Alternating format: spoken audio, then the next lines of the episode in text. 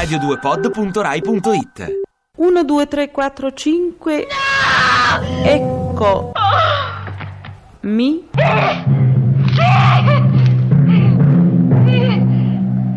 Ci.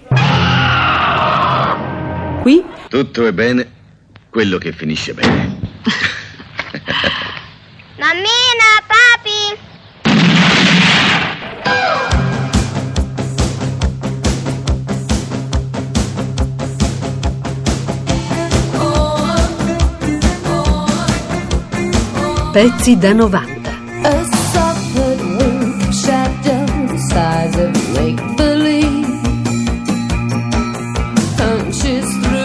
spine of ray. Ciao, mi chiamo Anna, chiamo da Firenze, ho un piccolo negozio, sono una piccola commerciante e niente, sto cercando l'uomo della mia vita, spero che grazie a questa trasmissione riesca a trovarlo. E ho i capelli lunghi, sono alta 1,62, non troppo alta, ma insomma messa bene. Speriamo che tu sia quello giusto. Ciao, sono Federico Biagini da Livorno e io sono un, un uomo di 44 anni sto cercando l'anima gemella, i miei hobby dipingo soldatini di piombo e, e poi eh, molta, mi piace guardare la tv la sera, e mi piacciono molto i programmi di intrattenimento, quelli, quelli che fanno, che ne so, de- la, la- la sera, prima serata, mi, mi rilassano e mi piace andare a letto presto la sera perché io poi la mattina vado al, al ministero e mi sveglio presto per andare a lavorare, rientro alle 2, poi dipingo soldatini fino alle 8, guardo un- un- i programmi in tv prima serata e poi vado a letto presto e voglio trovare una donna che possa condividere questa vita con me. E insomma, questo è Federico. Anna, che ne dici? Ogni sera, al calar del sole, sulle case di Carmingan scendeva la paura. La notte si popolava di ombre misteriose e urla si levavano dalle strade buie. Non sono più tuo padre. Il mio sangue non è più il tuo. Gli spiriti del male hanno sciolto per sempre questo vincolo e nelle tue vene scorre una linfa maledetta. Bava eravamo insieme, abbiamo- era il mio operatore, è stato il mio operatore per anni. Sono stato io a spingerlo finalmente sul cammino della regia perché si faceva sfruttare indegna- indegnamente perché finiva per essere il regista di tutti i film dove lo adoperavano come operatore. Quando faceva le inquadrature, faceva addirittura le sequenze, inventava le scene, inventava le azioni, inventava gli effetti speciali. E alla fine, quando c'era la prima del film, non lo invitavano nemmeno a sedere insieme ai principali, lo relegavano in galleria. La prima volta che sono morto, non me ne sono nemmeno accorto. Mi ero distratto solo un secondo, l'attimo dopo ero già sepolto. La prima volta che sono morto, ho immaginato fosse uno scherzo e mi sentivo abbastanza tranquillo, ma dopo tre giorni non sono risorto. Perché io mi sono dedicato a questi film, a film del mistero, dell'orrore. Forse non lo so nemmeno io, guardi. È stato un caso. È stato un caso che abbia fatto la regia, è stato un caso che abbia scelto per primo questo film, che è stato La maschera del demonio, un film che in America ha ottenuto un successo strepitoso e che poi mi ha costretto a seguitare su questo filone, diciamo. È stato un caso perché io prima non, non è che mi fossi interessato di vampiri, mostri e altre cose, in quanto in Italia non c'è questa tradizione, no?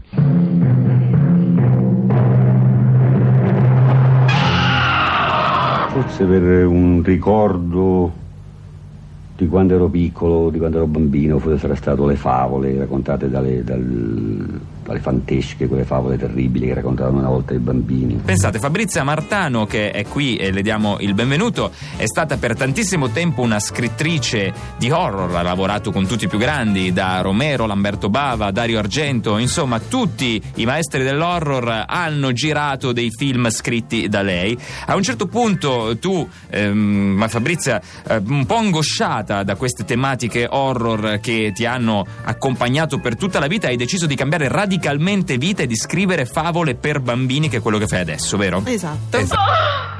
Per l'occasione abbiamo invitato qui tre bambini, eccoli qua, Lisella, Lisella, Franceschino e Peppino. Che Ciao belli. ragazzi, eccoli qua. Sedetevi qui sulle sediole buoni buoni che Fabrizia vi racconta la favoletta. favoletta. Vai Fabrizio. La principessa e il rospo. C'era una volta una principessa dai capelli rossi, così bella che anche il sole si illuminava quando le risplendeva in volto. La principessa era solita andare a giocare ogni giorno in riva al lago con la sua palla d'oro. Un giorno, mentre giocava ridendo, udì una voce sgraziata. Come sei bella, principessa! E che bei capelli rossi! La principessa si guardò intorno e vide che la voce veniva da un grosso rospo che spuntava dal lago con la sua testa deforme. E tu come sei brutto, rospaccio? Perché mi dici queste cattive parole, principessa? Anch'io, sai, ero un principe, ma una strega cattiva mi ha fatto un sortileggio e mi ha trasformato in un rospo. Ora sono costretta a sguazzare nello stagno finché una principessa mi bacerà, rompendo l'incantesimo. Non sarò certo io a baciarti, rispose la principessa, perché mi fa ribrezzo. Gridò la principessa e scappò via. Allora il rospo le urlò. Tu sia maledetta principessa! Un giorno verrò da te e ti bacerò a modo mio! Passarono i mesi e la principessa si dimenticò della faccenda. Ma una notte, mentre fuori pioveva, sentì un rumore sospetto provenire dalla stanza vicina. Poi sentì un urlo raccapricciante. Scese dal suo lettino e tutta impaurita andò da suo padre, il re. Padre, che cosa è stato questo rumore? Nessuno rispose. Padre, perché non mi rispondi? Allora sentì una voce. Entra, figlia mia, entra! La principessa aprì la porta e vide una grossa figura nell'ombra. Ma tu non sei mio padre! urlò. No, tuo padre è lì! disse la grossa figura indicando il letto. La principessa accese la luce e vide che sul letto c'era il re completamente dilaniato in una pozza di sangue rosso rosso come il pomodoro. Ah! urlò la principessa. Ma tu chi sei? Io sono il rospo! Ma sei enorme! Sì, perché il sortileggio mi fa anche crescere a dismisura. Tu non hai voluto baciarmi e ora io ti mangio! Così dicendo, il rospo si scagliò sulla principessa, le staccò con un morso un braccio. La principessa iniziò a urlare mentre tanti, tanti, tantissimi fiotti di sangue le schizzavano dal moncone. Sembravano, sapete che cosa? Dei bellissimi fuochi artificiali. Poi il rospo le strappò una gamba e la principessa cominciò a strisciare per terra, lasciando una scia più rossa dei suoi capelli. Quindi fu la volta dell'altra gamba e dell'altro braccio. Ormai la principessa era un troncone insanguinato che non poteva più muoversi. Ora me lo dai il bacio? urlò il rospo e aprendo la bocca al massimo inghiottì la testa della principessa in un sol boccone. Così la principessa morì e il rospo continuò a mietere terrore in tutti i boschi vicini. Bella! Eh, Guarda come sono contenta! Eh no, piangono, cioè stanno No, ma- piangendo. ma giocano. Ma non è che giocano, stanno sono terrorizzati. No, stanno, basta, bambini. Bambini, basta, è una favola, bambini è una favola, basta. uscite. Eh, eh, Non dovete piangere. Sta arrivando il rospo! Sta arrivando qui rospo! Greg, già sono terrorizzati, stai, stai calmo, eh, mo escono, dai, state buoni. Ecco, ringraziamo Fabrizia Martano. eh, devo dire che mi ha un po' messo un po' d'ansia perché a me sta storia. Comunque, no, no, no, comunque, vabbè, sto bene, sto meglio, sto meglio. La verità non si contiene e non fa sconti di nessun genere. Continuerò a fare quello che mi pare, questo è sicuro. Nella purezza come ho fatto sempre, dici bene. Nella purezza come ho fatto sempre, dici bene. Io sono gli alberi nel giardino comunale.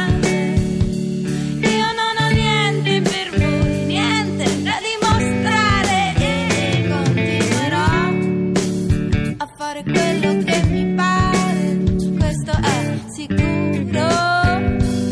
Nella purezza come ho fatto sempre, dici bene. Nella purezza come ho fatto sempre, dici bene. Questa scena che quando povero Andrea Checchi che entrava lì in, Moldavia naturalmente perché questi film sc- cadono sempre in Moldavia no? i vampiri bazzicavano da quelle parti nel- entravano in una cripta c'era la tomba dove c'era questa strega che poi sarebbe stata Barbara Steele che era lì inchiodata, c'era una croce che lei vedeva da un vetrino e la croce la teneva ferma che mai eh, avesse potuto risorgere. A un certo punto nel, entrava, arrivava un pipistrello, nel battere, col battere col pipistrello si rompeva la croce, la croce infrangeva il vetro e poi se ne andavano.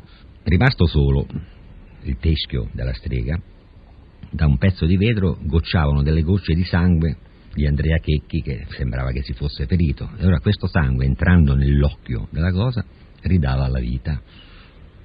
E a un certo punto dovevano spuntare gli occhi, venire fuori. E mi ricordo come non si fa, come non si fa, feci comprare due occhi di vitello al mattatoio, no? Poi li mettemmo dentro alle orbite del teschio e poi da sotto si tiravano e girando a marcia indietro veniva fuori questi due occhi che venivano enormi, tremendi. E quando si levava poi la maschera di coca c'erano scorpioni sotto. Che mi ricordo questa scena che nessuno voleva mettere le mani, ce l'ho dovuto mettere io e c'erano scorpioni veri, hai capito?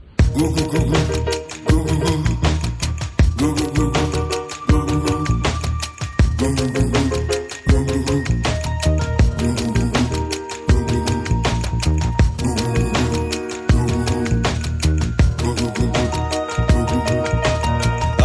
bagno nel latte d'asina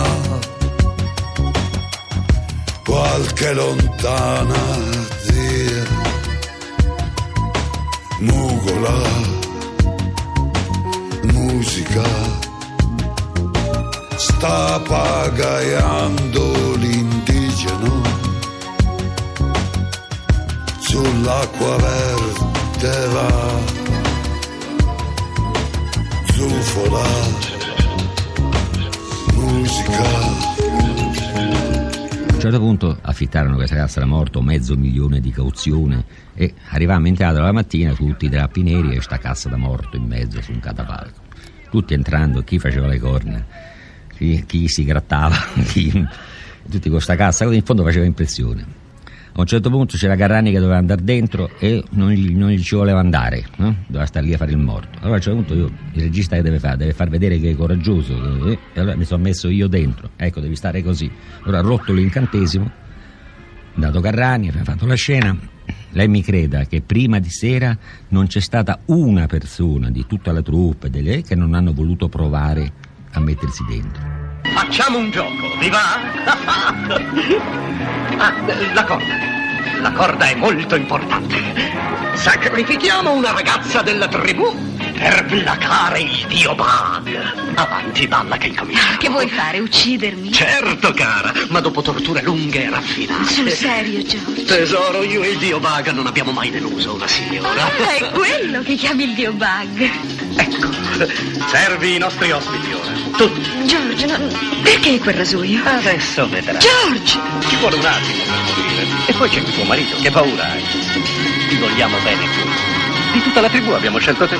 Ma io, io ho paura, George. Ti prego, scioglimi. Troppo tardi, ormai è deciso. No. Dio Bag! No, George, mi questa spaventi. donna? George, lasciami. Bag, Bag, eccoti la sua vita, il suo cuore, il suo sangue. No, George.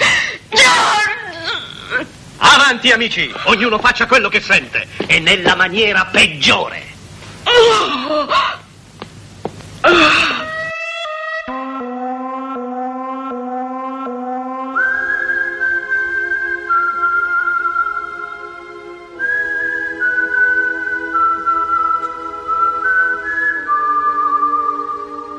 Il suo vicino di casa Fellini spesso rubacchiava da Mario Bava parecchie idee, come per esempio quella bambina satanica che vediamo nei racconti del terrore e che all'uscita del cinema quando Mario Bava disse a Giulietta Masina ma ha preso tutto da me? E lei disse beh sai com'è Fellini.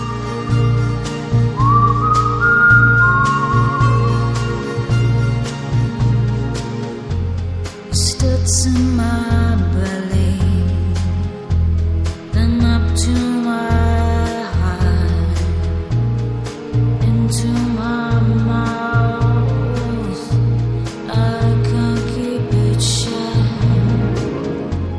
è sempre stato considerato poco colto mentre aveva una cultura pazzesca tant'è che Raoul Walsh disse no, lavorando con lui non ho mai visto un regista capace di avere un occhio pittorico così alto.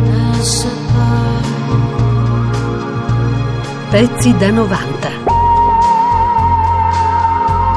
Pezzi da 90.rai.it Ti piace Radio 2? Seguici su Twitter e Facebook.